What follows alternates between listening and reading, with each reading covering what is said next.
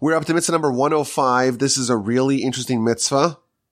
And that is to give an annual donation to the temple coffers of a half shekel, a half shekel every year as part of the national census and as part of the national fundraising efforts.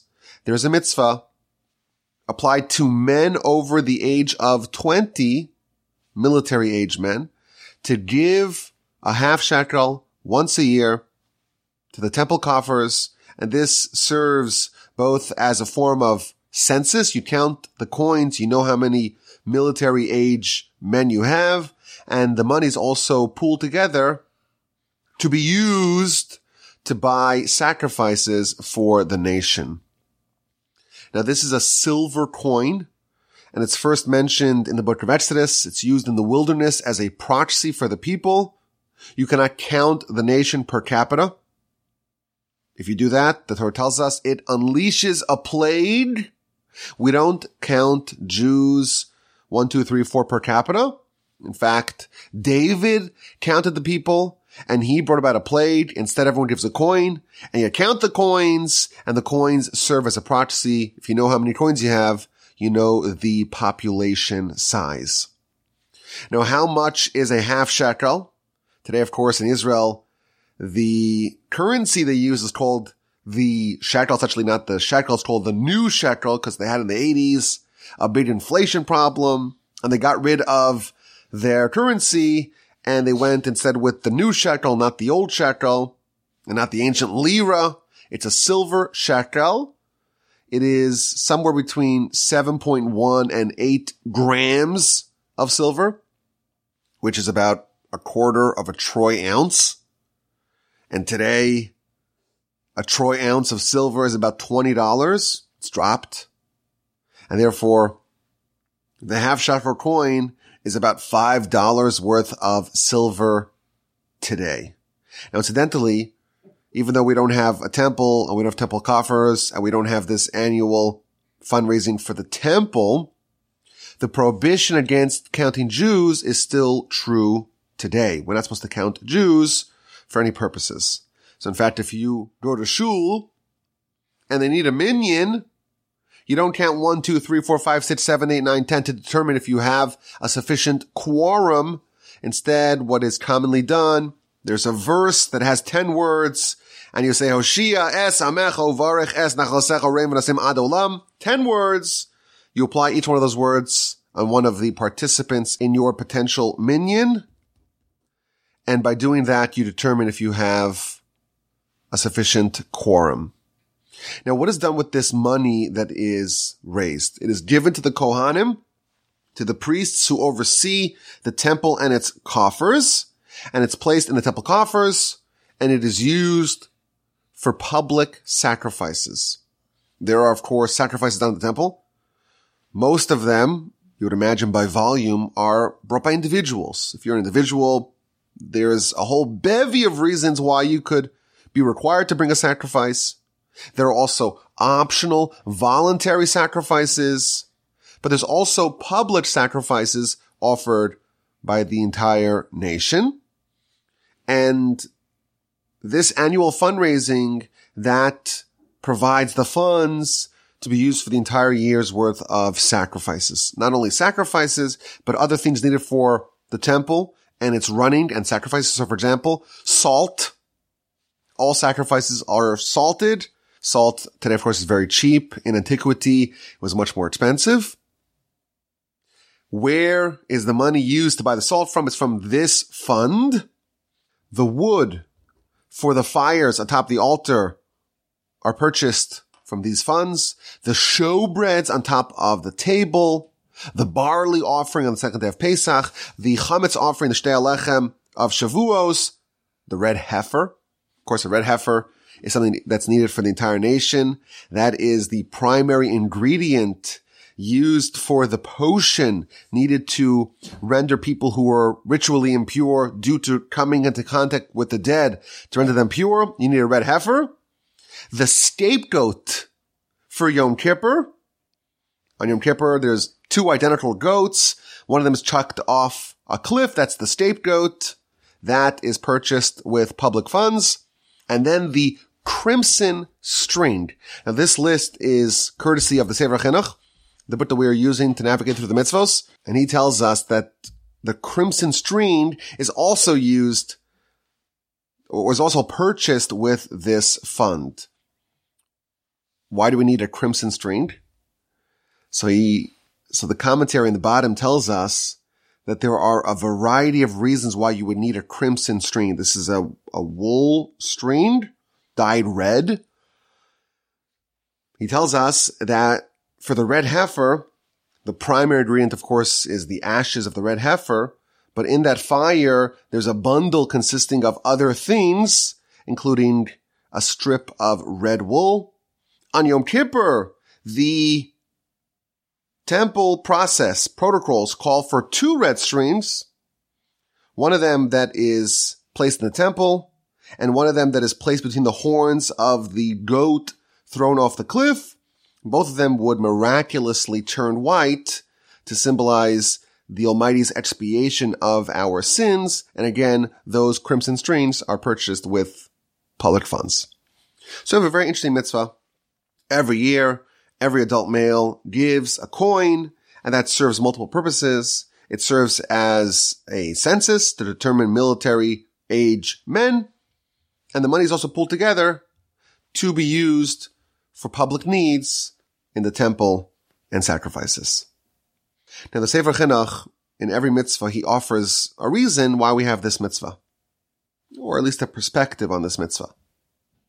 And he points out there's something really unusual about this. If you want to fundraise, so you, you would imagine you'd be trying to get the maximum donation from every individual. So the rich people, maybe they could give a little bit more. The poor people, they could give a little bit less but you would imagine you would try to get as much as you can from every individual. In this particular fundraising effort, it was a head tax. Everyone paid the same. This is not a progressive tax. The rich did not give any more. The poor gave no less. It was a head tax. Now there was a separate fund that was used for the upkeep of the temple, and that was funded by donations of individuals. And everyone had a choice if you want to give and how much you want to give. That's a separate fund. This is a head tax. Everyone gives the same amount. So isn't that unusual? So the Sefer Chinuch explains that God wanted to benefit the Jewish nation and wanted to make sure that everyone has a portion in the public sacrifices that are given every day, every week, throughout the year.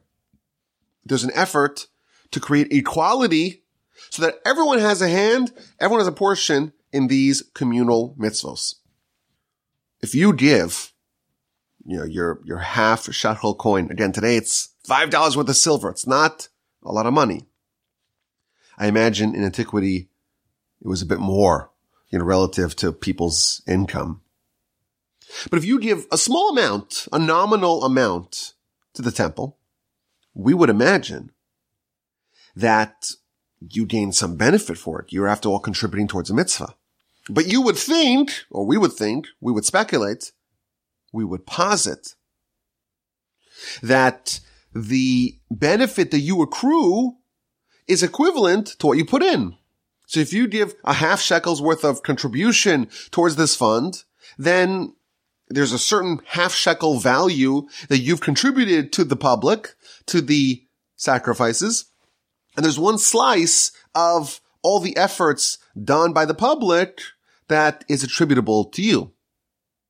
That's what we would have imagined. What the Sefer Chinuch is telling us is that that's not how it works. What you get is not something which is equivalent to what you put in. That's not how it works. Everything that this fund provides, all the mitzvos that it provides accrues to the benefit of all the people who contributed in. And therefore every individual, you know, every day there's the tamid sacrifices, the daily morning and afternoon sacrifices, a huge mitzvah. The extra sacrifices on Shabbos, all the other things that are done, all the mitzvahs done in the temple. Every individual who gives that small nominal donation has a part of this national effort. Now, the Sefer Chinuch, as he often does, he gives us a sampling of some of the mitzvos or some of the laws of this mitzvah. And he tells us that during the month of Adar, that's when they would do the fundraising effort. That's when they would announce it's time for everyone to contribute their half shekel. But what if someone is destitute? They are impoverished. They are really poor. And they don't have a half shekel. Even the poorest of the poor is obligated to make this contribution. And if you don't have the money, you borrow from someone else. Or you sell your garment that's upon you and use the proceeds to pay for it. An incredible thing. Everyone's got to be part of this mitzvah, but everyone can give only once. If you're rich and you have the ability to give a half a million half shekels, doesn't matter. You're entitled to give only once. And all adult males are obligated to give and that's irrespective if they're a Kohen, a Levite, an Israelite, a convert. Everyone is obligated to give. The women and the children are not obligated to give, but if they want, they can. However, Gentiles, even though typically Gentiles can offer sacrifices in the temple, they're not allowed to contribute towards this fund. Now, this is applicable in temple times. Even in the diaspora. So if you lived in, I don't know, Babylon, Persia. It's very far away from the land of Israel. If the temple is extant every year, you have to send in your half shekel. And if someone does not do it, then they are excluding themselves from the nation. And it's a very dangerous thing. We want to be part of the whole. There's safety in numbers. There's definitely safety in the nation of Jewish people. And if someone departs from that, they're not included in the totality of the nation. And when all the benefits accrue to the nation and all the atonement brought about by these sacrifices comes to the nation, they are not included. It's a very dangerous thing. Now, even today, of course, we don't have a temple. We don't even have this whole system of the ancient shekel system. Nevertheless, there is a ubiquitous tradition to have some sort of remembrance of this mitzvah. You know, Purim time, they put a big bowl in the shul and everyone gives a half dollar. If you have a half dollar, you give a half dollar to remember and reenact this mitzvah. So that's the mitzvah number 105, the mitzvah to give a half shekel every year towards the temple coffers. Now there's an interesting curiosity about this mitzvah. The Talmud tells us that although Moshe taught us all of Torah, there were certain things that Moshe did not understand. He didn't understand them when God described the mitzvah to him. And God had to show it to him. So for example, in chapter 12 of Exodus, this is when we have the laws of the calendar. And of course, the Jewish calendar orients around the lunar cycle, so whenever there's a, a new moon, a new waxing crescent, that's when you have Rosh Chodesh. So God describes it to Moshe. What exactly is the shape of the crescent that symbolizes a new moon? And Moshe doesn't understand it. Until God takes Moshe outside and points to the moon and says, okay, when you see it like that, that's when you sanctify the new moon.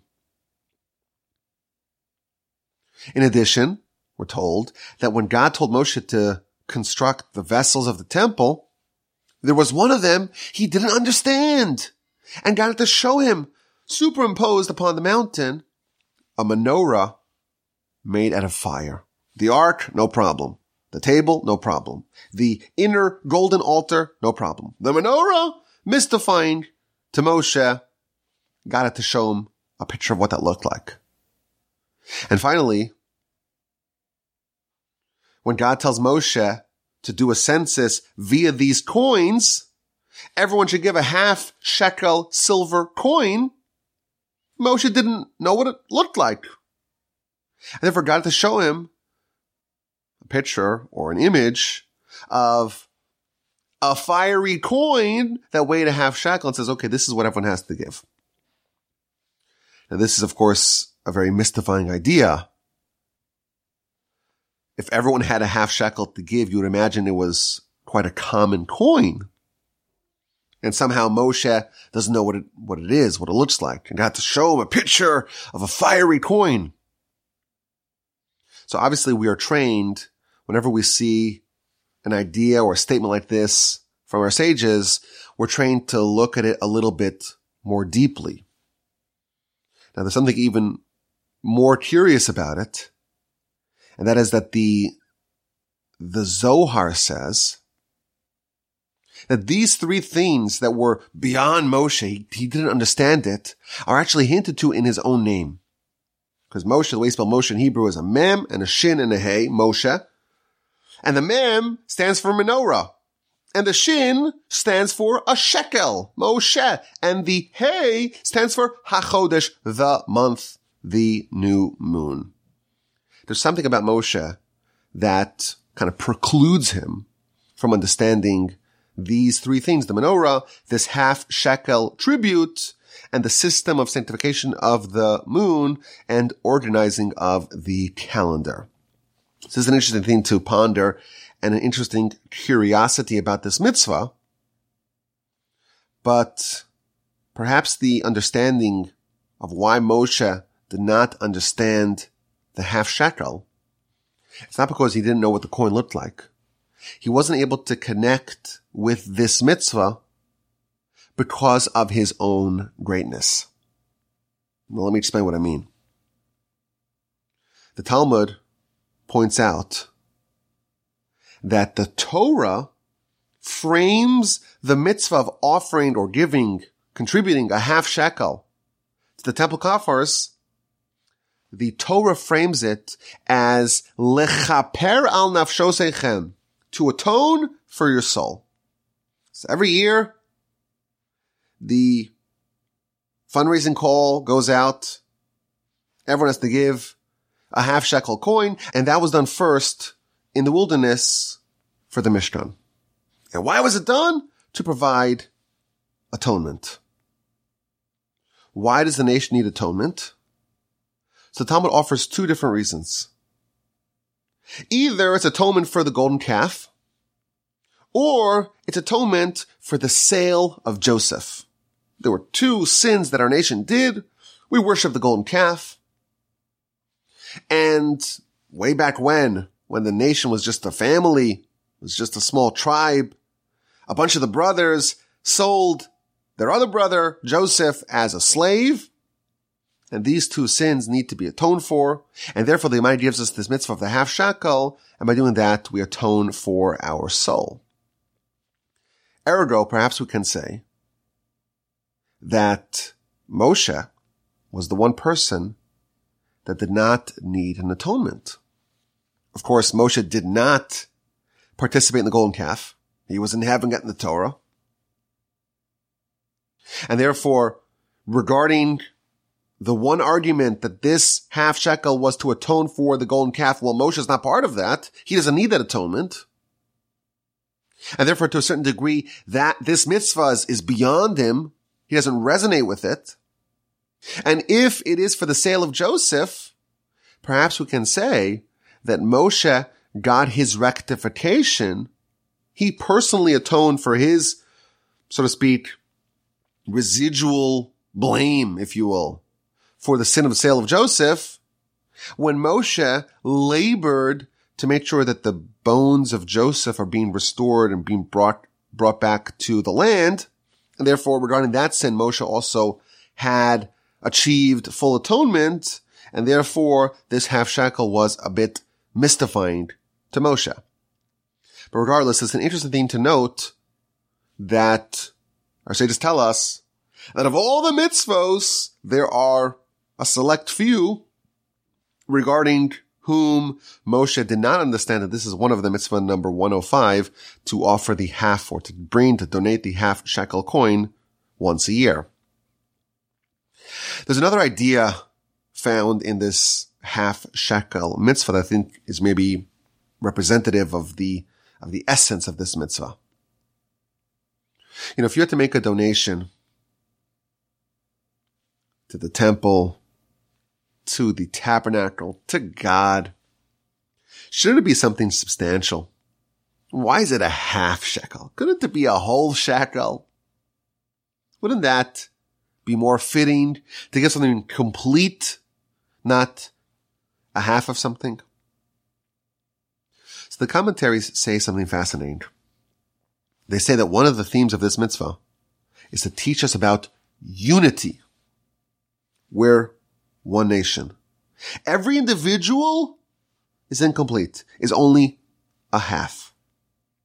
And then for every individual, all they give is something which definitionally is incomplete to symbolize that only when we unite together and everyone contributes their half, their small portion, only then can we do amazing things together.